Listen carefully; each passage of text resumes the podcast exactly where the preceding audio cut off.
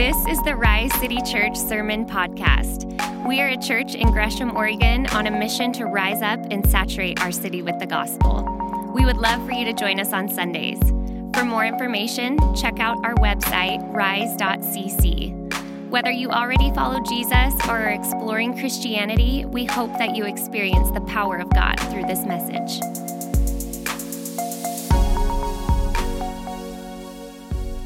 Is it that steps towards God and faith are so often met with resistance? Why do temptations to cave, compromise, or call it quits abound? In the pages of the Bible, we learn about a battle that rages beneath, a spiritual force at work under the surface. Our opposition is described in three categories the world, the flesh, and the devil. Three enemies poised against our progress in Christ. As the devil schemes to deceive us and the flesh desires to distract us, in a world set on establishing this broken state as idyllic, it is time to unmask the face of our enemy and fight back.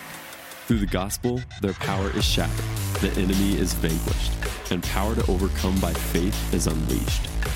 There is a real spiritual conflict, but Jesus is the great conqueror. Let us strengthen our souls for war prepare our minds for battle against the world, the flesh, and the devil. What is up, Rise City Church? I was standing back there. You guys all seem really rowdy this morning. I was excited for that. Hey, if you don't know me, my name's Scott. Uh, me, me and my wife and my kids have been here at Rise, calling this home for the past six years or so. And, and we, we just love to, to be a part of this church. Uh, when, when I was growing up, around fifth or sixth grade, I went to the beach with like a church camp. And we're at, at the beach, and we go one day to like these dunes, and it's this gigantic sand hill. And on the sand hill, there's like these little cliffs. And you can run down the hill and get some pretty good speed and just launch yourself off the cliffs. And you, you just like like kind of soar down the hill and then land in this soft sand and it's just like feels like you're flying and it's pretty amazing. And you know, we're all trying to do like one upping each other and who can do the, the best flip or spin or all of this. And, and me and some of the other guys, we go up around the back of this dune and we find this one spot where the sand kind of comes down one way and then almost like a wind drift type deal goes down the other way and it's pristine. Like no one's been in the sand there's no footprints it's like super soft. Well there's actually a reason for this because at the bottom of this like very steep sandy hill it just drops off a cliff into rocks and like the sea comes bashing in. So you don't go down there but but i decided hey i'm gonna like jump off this thing and it'll be cool and, so you launch off and then you land and all of a sudden like all the sand's like kind of slowly like moving down and i'm like panicked and terrified uh, as i'm moving down this hill. And so you're turning around and i'm like clambering back up. Obviously i made it because i probably wouldn't be standing here with us today uh, if i didn't. But there, there's like this moment of terror because i was in imminent danger like actual imminent danger. I was at like the very brink of disaster because I failed to see how dangerous it really was.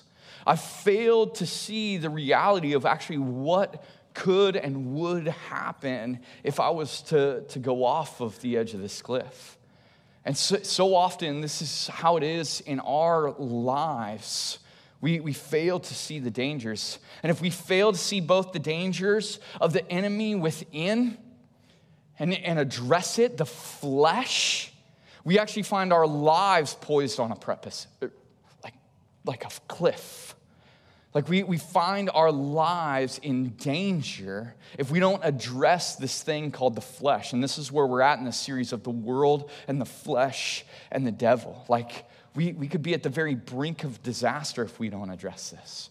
And the Bible looks at this idea of what is the flesh. And we're going to go through these like four major questions this morning. The four major questions in the scriptures of, first of all, what is the flesh? Like, what do we mean by the flesh? When, when you go to Ephesians chapter 2 and you, you find out about addressing the world, the flesh, and the devil, what does that even mean? And then we're going to look at, like, okay, well, why is that even a problem? Like, what's, what's the big deal? Why, why do we have to spend an entire week addressing this issue of the flesh? And thirdly, like, okay, what's the biblical theology of addressing the flesh? Like, what, what does the Bible have to say about this? And lastly, like, how do we practically combat the flesh? How, like, like, what does it look like to take all this stuff that we learn and then translate it into our daily lives? And, and so the first of these is like, just what is the flesh? And if you do like a concordance search or, or on like Bible Gateway and you just type in the flesh, you'll see like hundreds and hundreds of, of things come up. And uh, there's different contexts for the way that the Bible talks about this. A lot of the context just means flesh and blood, like the physical body, or, or talking about like sacrifices and things like that. But in the world, the flesh, and the devil, this context, that's not what it means. It's not talking about the body, it's talking about something else. It's talking about like this inner nature. So he, here's like a working definition of what, what is the flesh it is the corrupt inner nature of humanity that is selfward rather than Godward in its orientation and desires. Let me say that again. It is the corrupt inner nature of humanity that is selfward rather than Godward in its nature and desires. And, and here's what we find is that, that actually this nature resides in all of us. The, the, the, Bible says that all have sinned and fall short of the glory of God, that, that we are all corrupt because we have rejected a holy and righteous God and what He has for us and the good that He has for us. We, we have rejected that. And so we find that we are actually like corrupt in our inner nature. James chapter 1, verse 13 and 14 talk about it this way. And it doesn't use the word flesh, but it's implied. And we see this like corruption within ourselves. Let no one say when he is tempted, I am being tempted by God, for God cannot be tempted by evil, and he himself does not tempt anyone. But each one is tempted when he is carried away and enticed by his own lust by, by, by, our own desires, by our own lusts. Like this is what we go after in the flesh. And this is why it's so dangerous for us, is that so you have the, the world, the flesh, and the devil, and the world comes at you like saying, hey, you want these things. And the devil comes at you trying to tempt you. But the, when they're most successful, when the world and the devil are most successful, is when they come at you with the things that we already want, right? Like when, when, when they put before us the things that we already desire, that's when we fall so hard. It's because we want to go after them. This, this is the flesh, and it's selfward in nature. Like, like please me. I, I, I think about this. I, I have three kids. And but if, if you have kids, if you've ever talked to children, like if you ever tried to tell a child to do something that they didn't want to do or not to do something that they did want to do, you, will understand this. because anytime you, you tell them, hey, I need you to go clean your room, here's the response, but I was doing this. Or, hey, you need to eat like that meatball. Like, I don't want to eat the meatball, but I, but I, like, but I don't want that, but I do want this, but I'm doing this, but I, but I, but I, like, like this is the response of kids. It's because it's, we might know what's good for them, like, I, I know it's good for my son Owen to like eat protein and not just cereal. Like, that's all he wants to eat, like ever. Like, no protein. But I'm like, you, you need protein to survive and grow. And so I have to like force him. But, but it's like, but I don't like that. I don't want, I know what's best. But, but he has this self forward thing. But what, what's interesting is we, we can easily point this out in children. It's so prevalent, but but isn't it so prevalent in every single one of us? Isn't it the, the same thing? That there are things that are good for us. There are things that are right. They might be hard. And, and we just are like, no, but I, I don't want that. I don't want to deal with that. That's hard. I, I just want to sit here in my comfort. Hey, this, is, this is what we do. This is what it is. The flesh is that, that we look towards ourselves instead of what the good and holy and righteous God has for us. But we might still ask the question well, why, why is it that such a big deal? Why, why is it bad to look out for number one? Why, why is it bad that, that I just want to sit in comfort? Why, why is it bad that I want to do these things? And the, and the Bible has something to say about this. This, this is actually our passage today from Galatians chapter 5. Uh, the, the, the whole part of the passage is, uh, I'm in Ephesians, not Galatians. How'd that happen? Uh, Galatians chapter 5, verses 16 through 22 or 24. But, but starting in verse 19 here, check this out.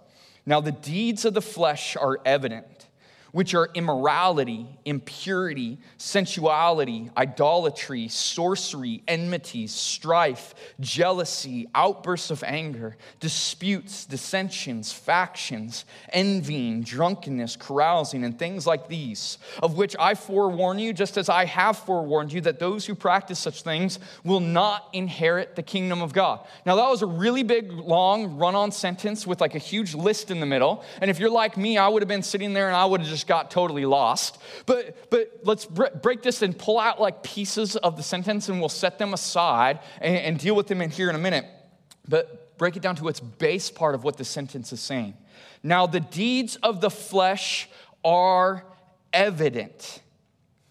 Those who practice such things will not inherit the kingdom of God. The deeds of the flesh are evident, and those who practice such things will not inherit the kingdom of God. And this is where we run into like the, the first big problem of, of why the flesh is so dangerous and why it's such a problem. Is because we won't inherit the kingdom of God if we give in to these things consistently. This is what the scriptures say. And anytime I hear this phrase, kingdom of God, I'm always drawn back to Jesus. You go through the, the gospels, Matthew, Mark, Luke, and John, these accounts of Jesus' life. And Jesus is always talking about the kingdom of God, or sometimes he uses the phrase kingdom of heaven. It's the same thing. And, and he's always like, hey, the kingdom of God is like this. It's like a mustard seed. Or the kingdom of God is like this. And a sower went out. Like he's always talking about the kingdom of God.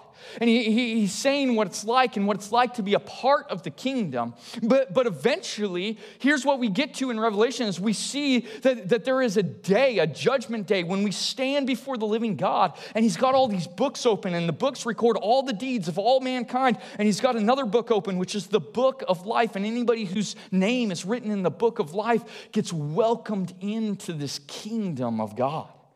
And if you're a believer here today, you're already part of that kingdom, but we look forward to the day when we're welcomed in and he says, Welcome, my good and faithful servant. And the only way that your name is ever written in that book is purely by faith in Jesus Christ and what he's done. But here's the scary and gnarly reality of it is those whose names are not written, who do not have faith in Christ, who go on living and practicing the things of the flesh are cast out. They're cast out into an abyss. Uh, Jesus talks about this at the very end of Matthew, and he talks about that those who, who aren't welcomed in are cast into the abyss that is created for Satan and his angels. And Jesus didn't shy away from talking about hell. Like he didn't shy away from it. He actually has more to teach us than almost like the rest of the Bible about what hell is and how gnarly it is. He doesn't shy away from it. He tells us that it's a place of weeping and gnashing of teeth, a place where the fire never goes out and the worm never dies. This is the way that Jesus himself described this place that if you're not in the kingdom of God and you don't have faith in Jesus here in this life, when you enter into eternity, you'll be cast out. And this is, this is why it's a big deal. Because, like, why is it a problem? Because if we go on living our lives for our flesh, rejecting God and fulfilling the desires of our flesh, it leads to eternal death. And that's a big deal, right? That's a big deal and a big issue. And we might be like, well, I, I don't know, is it really that bad? Well, let's look at the list that he gives us as he speaks, as the Holy Spirit speaks to us through the Apostle Paul in, in this, says immorality, impurity, sensuality, idolatry, sorcery, enmities, strife, jealousy, outbursts of anger, disputes, dissensions, factions, envying, drunkenness, carousing, and things like these. Man, I know when I read a list like this, I'm like, you know, there might be like one or two that I'm like, yeah, I don't know about that. Like, I'm not doing any sorcery. But like, but the rest of the list, I'm like, that's me. That, like, that's me. And I think if we were all actually real with who we are and ourselves, we would see ourselves throughout this list. Like, we would see ourselves in this, in this list. And if you don't see yourself in this list, can I just implore you to maybe actually be real with yourself and where you're at? man, we, we see ourselves in this list, but But it actually goes further because one thing that we can do is we can sit back and we can judge others and we can say, yeah, but it's those other terrible people. Like we have these two classifications of people, like the, the normal people that just kind of mess up and like we think it's not a big deal. And then those terrible people that do those terrible things and like it's some other deal, like kind of I'm not like them. And we stand back and we place ourselves above them. But but here's what happens in the scriptures, and here's what happens with Jesus himself specifically, is he always is concerned about the heart. He's always concerned about the heart. Go to Matthew's chapter 5, 6, 7, and 8. It's the Sermon on the Mount. Jesus does this amazing sermon and he goes through and he's always addressing the heart. And you, you, if you know or remember what he says, he says things like this He says, You've heard that it said, Do not commit adultery. But I tell you that anybody who lusts after a woman has already committed adultery with her in his heart. He's like, I care more about your heart because out of your heart comes that action. Whether you don't actually do the action or not, whether you actually commit it or not, like it's already in your heart. He says, You've heard it said, do not commit murder. But I tell you that anybody who hates his brother has already committed murder in his heart. That Jesus is always addressing the heart. And here's the, the, the really painful thing. I, I, I, think we would see this. If we would take that, that whole group of people that we think about, of like, oh, those terrible people, and if we, we had some way to go back in their lives and to see the thoughts and the intentions of their heart, the things that they thought about before all of those terrible deeds that they did, I think we would find that those thoughts are very much the same as the thoughts that we think. And that's painful to look at. That, that Jesus addresses the hearts, and we, we see this, and we see that there, there's this dire warning that we might not inherit the kingdom of God. But, but it's not just that that's a problem. Be, because the gospel has something so much more than rescuing us just from punishment. Like, like, if the gospel, all it was, was just to rescue us from hell and punishment and then, like, no more, like, that would be good news. Like, you don't have to undergo that. But God has something so much better for us. The, the gospel is actually a very, very small and weak gospel if it just rescues us from punishment. But God has something big and profound and amazing for us. It's not that you're just rescued from something terrible, it's not that you just escape something negative, but that you're given something so good in the gospel that God lavishes gifts and wonder upon us. That, that even though we deserve this, He gives us everything that we don't deserve that is good and amazing and beautiful and wonderful. And we see the contrast between this in this very passage. We see, we see this list of things of giving into the flesh, but check out the fruit of the Spirit. Verse 22 But the fruit of the Spirit is love, joy, peace, patience, kindness, goodness, faithfulness, self control. Against such things, there is no law. I don't know about you, but when I read that, I want that to mark my life. My life, love and joy and peace kindness, goodness, gentleness, faithfulness, self control like those things are desirable. Those are the things that, that I want to mark my life. Those are beautiful gifts of God. And we, we see these two things standing opposed the, the flesh and the fruit of the Spirit.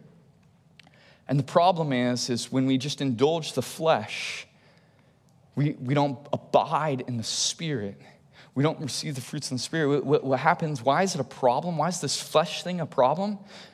Because in fulfilling the desires of the flesh, we miss out on the good things that God has for us. Man, that's, that's why a big, it's a huge issue, and we need to actually seriously consider these things. We need to seriously consider the consequences of fulfilling the desires of the flesh. And we're not going to shy away from talking about things like hell because it's in the scriptures. Jesus lays this out for us. We're, we're going to deal with them, but, but we're also going to talk about his gospel and his grace and his goodness because that's where it's at. But when we go through that list of the desires of the flesh, there, there's two dangers that we can be caught in. One could be this danger of just pride and arrogance of, oh, I'm not that bad, or I don't really see myself in that. And like, like I already said, I just implore you to be, be real with yourself. But, but the second danger is that we would see ourselves in that list. We would see ourselves in that list and say, like, yeah, I have outbursts of anger. Yeah, I do cause disputes. Yes, jealousy and envy are like in my heart. Like, like I see these things, and you're telling me that if I do these things, I won't inherit the kingdom of God. Is there no hope? Like, like do I just despair because I see myself in this list? No, because it's it's not a what he's not getting at is like this like doctrine of works where you like have to work for your salvation. That's antithetical to the gospel. That's not what the gospel is. Jesus died once for all to save you. You don't have to work to get in the kingdom of heaven. But but here uh, some of the versions like the english standard version the esv a lot, a lot of you have will say like do these things. I, I think the nasb gets the translation right though. It says those who practice such things will not inherit the kingdom of god and it's this idea of practice. Like, what do we do when we practice? Like, like we do it over and over and over until we get better at it, right? You, and these are not the things that we want to be practicing.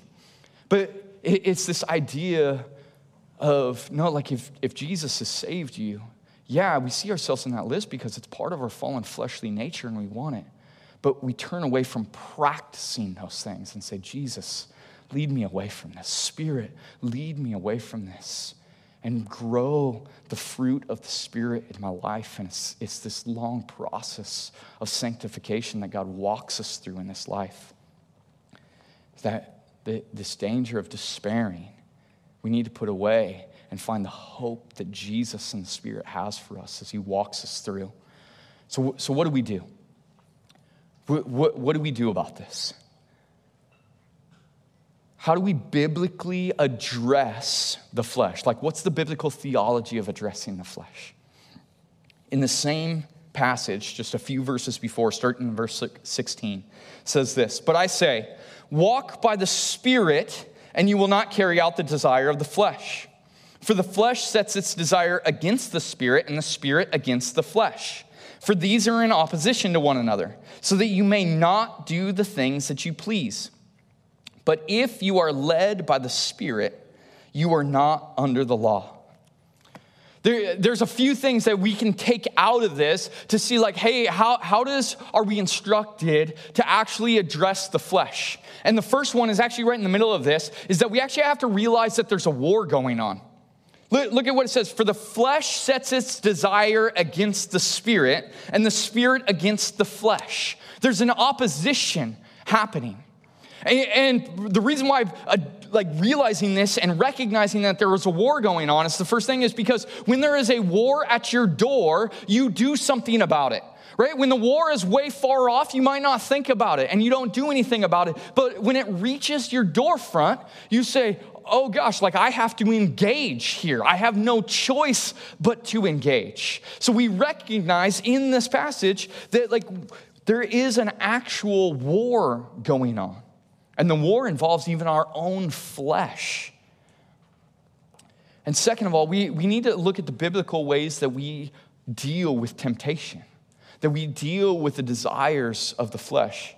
We, we see one, I, th- I think there's three biblical ways in which we respond to temptation. One of them's here in verse 16.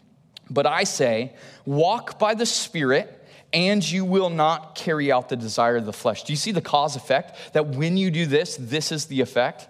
One of the things I, I think about this, I, am really into ponds, like self-contained, like ponds. I don't know why. I don't have a pond. Um, I just like watch videos and research things.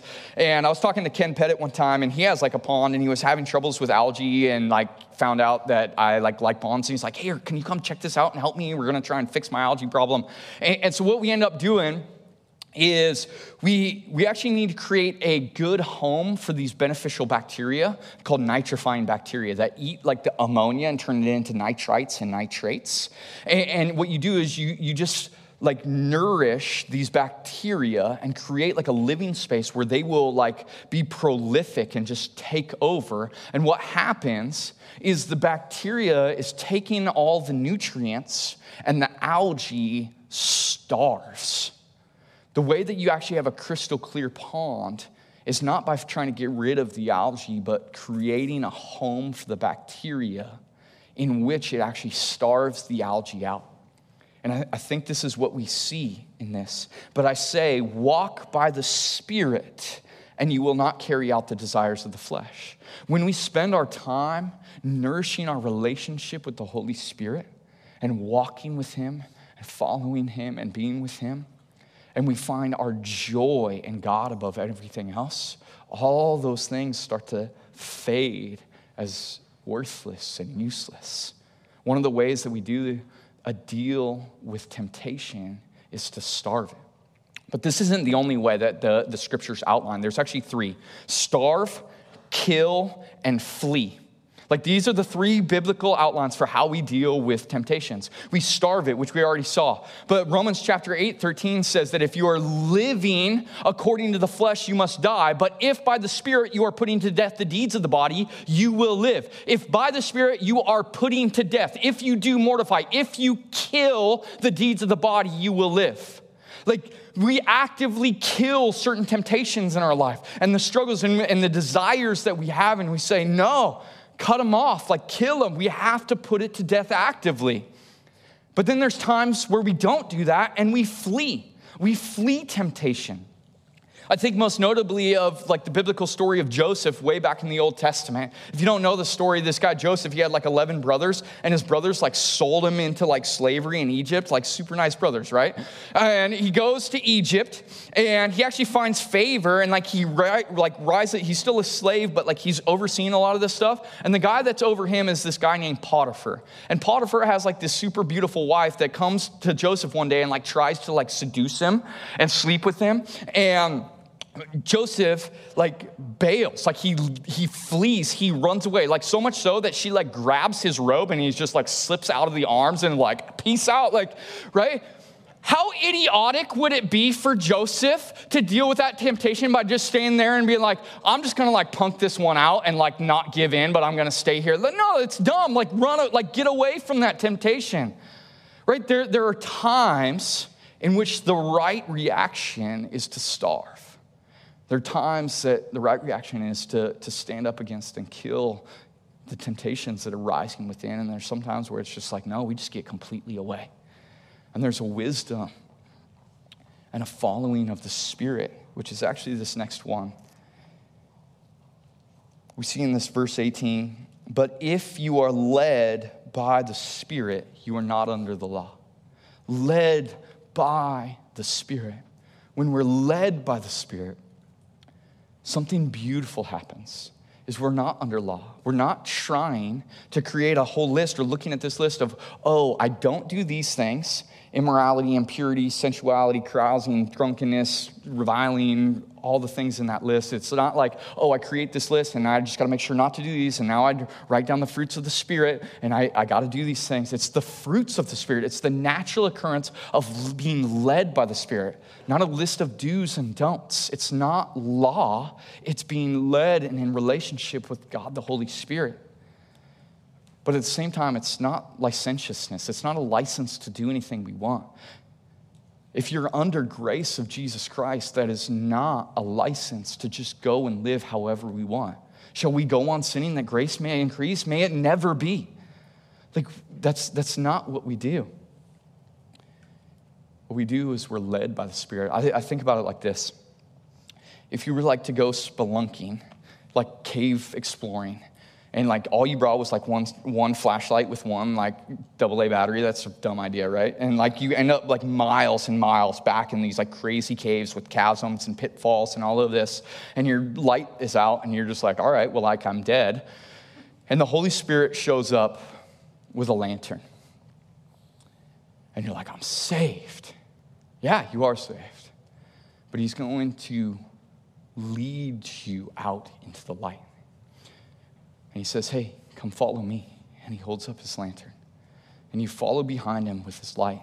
And the whole time that you're following behind him, he's pointing things out. And he says, Hey, you see that area right there? That rock is not stable.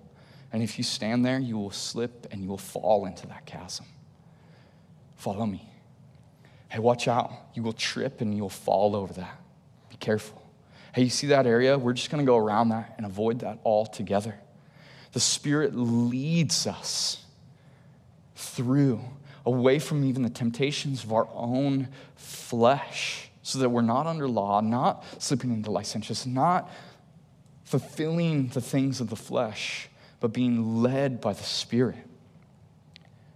And it's a beautiful life to live like that. But, but here's one of the issues that I think that, that a lot of us have is you're like, okay, cute analogy, but there's not actually like a dude showing up with a light, right? like but what do I do? What, what does that actually look like? I, am not actually following some dude with a light. Like, like I'm, I'm getting up and I'm going to work tomorrow. What does it look like in my life to be led by the Spirit? What does it look like to put to death the deeds of the body or flee the deeds of the body or starve the deeds of the body, the, the flesh? What does it actually look like in my life? How do we practically combat the flesh? If you know me and you've had any conversations with me or heard me preach before, you can probably guess the first one. How do you practically combat the flesh? It's this right here. First and foremost, get into your Bibles. Man, do you know what this is? It is the Holy Spirit inspired Word of God. You want to know what it is to be led by the Spirit? Get into the thing where the Spirit talks to us. Like, yeah, a bunch of guys write, wrote this down, guys like Paul, guys like Matthew, but, but you hear me say things and use certain phrases for a reason that the Holy Spirit writes to us through the Apostle Paul. The Holy Spirit writes to us through Moses. The Holy Spirit writes to us through David. It's the Holy Spirit like giving us this word behind us. This is how he leads us. This is how he talks to us. This is how he shows us the pitfalls. You want to see the pitfalls? They're written right in this scripture of Galatians. And he shows us, hey, this is like ground that's going to fall out from underneath you. God wants to talk to us through the scriptures. This is the primary way in which the Holy Spirit speaks with us. I say the primary way because it's not that He doesn't speak to us other ways. The, the Holy Spirit speaks to us and He uses other people. He uses other people in the church and their wisdom. He uses this quiet leading voice when you sit in the stillness of His presence. But, but here's the deal I say that that's secondary because each one of those things is either validated or nullified by this. Man, you think the Holy Spirit's speaking to you through someone in the church? Does it match up with this? You think Spirit's guiding you to do one thing or another? Does it match up with this? If it doesn't match up with this, it's not the Holy Spirit. It's coming from something else. He will not ever contradict this. Man, how do we practically combat the flesh? We get into our Bibles. God wants to talk to us and lead us and guide us and show us. And it's beautiful. Man, this is what He gives us as a weapon against it. Now, now, the context of Ephesians chapter 6 and the armor of God, this famous passage, is about fighting against the devil, which we're going to hear about next week. But, but we see it, we, we, we see that you put on the helmet of salvation and the breastplate of righteousness. But, but what's the one attacking thing that we're given? Is the sword of the Spirit. The sword of the Spirit. The Spirit is not the sword, it's the sword of the Spirit, which is what? The Word of God. The sword of the Spirit, which is the Word of God. This is the means by which He gives so much ability for us to actually put to death the things of the flesh, that we would follow Him, that we would not practice those things, that we would turn in repentance. Spirit, lead me. Lead me away from these things and give me your fruit. Teach me to be loving and joyful and peaceful and kind and gentle and good. And he teaches us through this. Not only that, he teaches us through prayer. And he leads us through prayer. Would we be people that spend time with God? And most of the Christian life can actually be summed up in, in these two things by scripture and prayer. Man, what, what is most of the Christian life about? What is, what is it to be known by Jesus and to know him. It's, it's to spend time listening to him in here and to spend time talking with him in prayer. Man, we're invited into prayer. And yes, there's a lot of other things in the Christian life, like telling other people about the joy and the goodness of Jesus and being involved and encouraged with the church. But all of those things flow out of the relationship that we get to have with Jesus on a daily basis. Man, we get to talk with the living God. And did you know you don't just talk with the living God generally, and we don't just pray to the Father. You know, you can pray and talk with each member of the Trinity. You know, you can pray to God the Father. You know, you can pray to God the Son, Jesus Christ, and you can pray to God the Spirit. I wonder how many of us have never actually done that. And can I encourage you to do so? To talk to the Spirit, to ask Him, would you lead me in this? Would you light my path? Would you, would you teach me how to go? And there's times where we don't even know what to pray.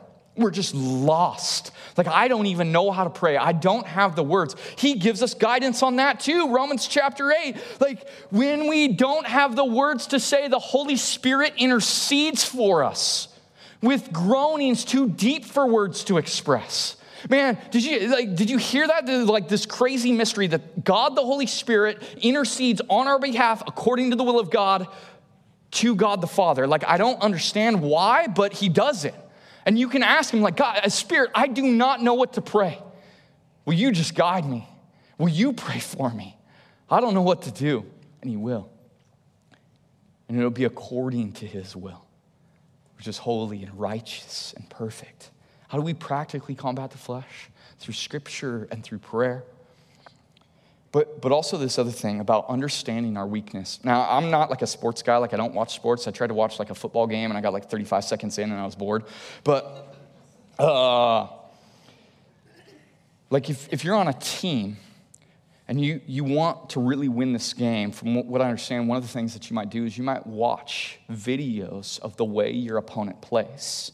You get to know your opponent so that you can effectively fight or play against him. If our opponent is our own flesh, would we be people that understand our own weakness? Uh, this guy, Jonathan Edwards, guy back from the 1700s, um, he, he had like 70 of these resolutions. Um, and, and this one is number 37. It says this Resolved to inquire every night as I am going to bed wherein I have been negligent, what sin I have committed, and wherein I have denied myself. Also, at the end of every week, month, and year. Do you, do you think if he was doing that regularly and actually doing that, he starts to see patterns in his life and sees the, like his biggest downfalls? Like, what if we were to do something like that? Or what if we were to take this passage from Galatians chapter 5 and that list of immorality, impurity, and sensuality and drunkenness and, and that whole list, just like copy and paste it from like a Bible app or something, put it in a document, like triple space it and print it out and grab a highlighter and a pen and just start circling the ones that hit you. And maybe writing some notes. And maybe transferring that into a notebook and we see our weaknesses and we start praying through this.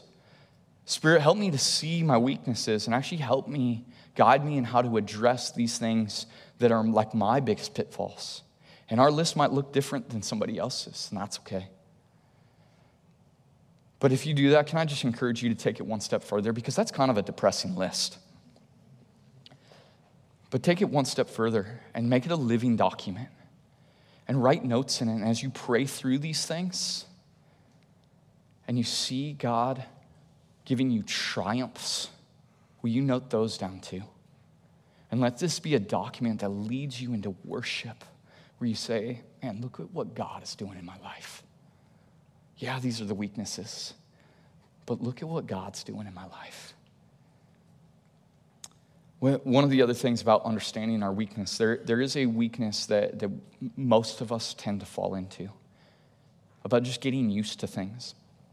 I, I remember first going to Iraq, a lot of my brothers and sisters in arms will, will resonate with this, but when you first get there and you first get like a rocket or a mortar that comes in, like you're trained in how to respond. You're trained in how to respond, and, and, and, you do that response. The first time your adrenaline's going, and you do everything to the T, and it helps keep you alive. But, but here's what happens seven, eight months in, you've been rocketed countless times and they like rocket you at two in the morning and you just wake up and the alarm's going and you're just like, can you kill me? Try and kill me in the morning? Like, I just want to sleep. You're like, I got to go to the bunker. I'm not going without my cigars. I don't care about the body armor. Like, right? And complacency sets in. And that's dangerous. It's dangerous to act like that. It's dangerous not to take it seriously. But you come, become so numb to the shrapnel around you that you don't take it seriously. Man, how many of us have the shrapnel of our own sin surrounding us so much that we're numb to it? How many of us have become complacent with our own flesh and our own sin? Man, would we not do that? Would we be on the alert? Complacency is dangerous and possibly fatal. Man, we understand our weaknesses, and, but, but we don't just leave them there understanding them. We actually address them. We address the things that are our biggest failure points and even come up with plans and preparations for how to deal with them. I, uh, me, me and my wife ha- have this deal and, and a way to address this. The internet is a terrible thing, just a terrible thing. And the, I, I'll be fine. We're living life and everything's fine, no temptations.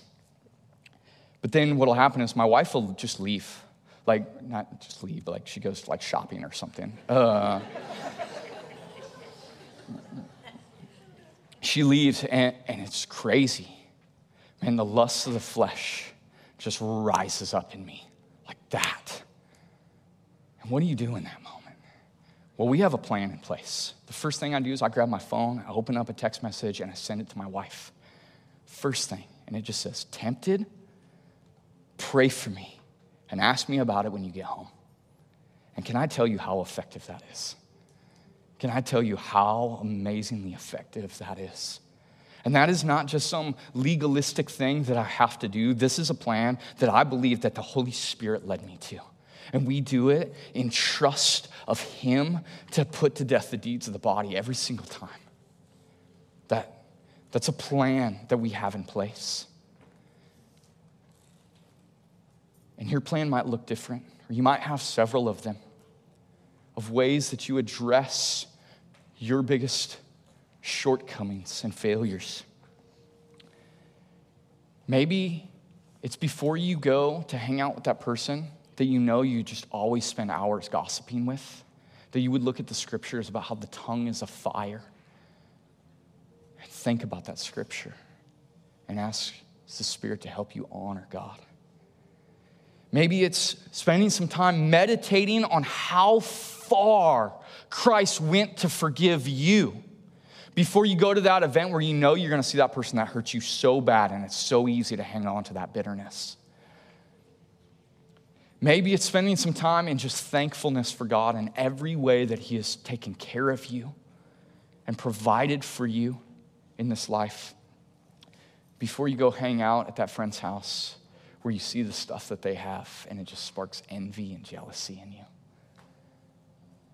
And maybe it's actually just writing out three really good questions and being intentional to ask them when you come to church because you know you tend to turn every single conversation all about you. Whatever it is, those are just some examples. When we understand our weaknesses, we can prepare for them specifically and ask the Spirit to guide you in those things. Don't let them become legalistic, but ways in which you desire to honor Christ by the Spirit's power, and He will lead you in that.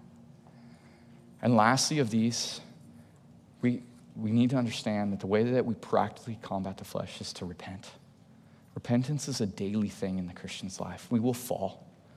And we don't have the attitude of, oh, Christ will forgive me and I can do this. That, that is not the attitude of a believer. But we do know that we are going to fall, that we get distracted, and that we give in to the lusts of the flesh. And in those moments, the Spirit says, Hey, you fell. I got you. And we turn, we repent. That's what it is to repent, is to turn back, to return to Him and follow Him. Would we do that in faith? Would we be people that are relying on the Spirit and putting to death the deeds of the body, starving them out and fleeing from them?